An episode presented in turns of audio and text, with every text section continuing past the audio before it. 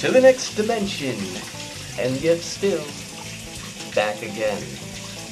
Respecting the total sum, never quite done, overdoing things, flowing through what the day brings, an affectionate simplicity for complicated intricacies, in awe of destiny, the greatest density.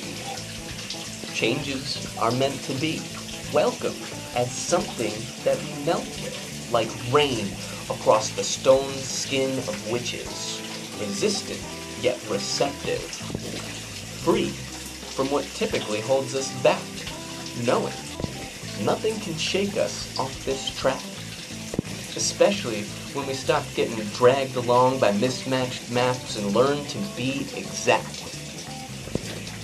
Reflecting now upon one's revisions, realizing here that moving forward is an accomplishment, and it keeps your heart on singing.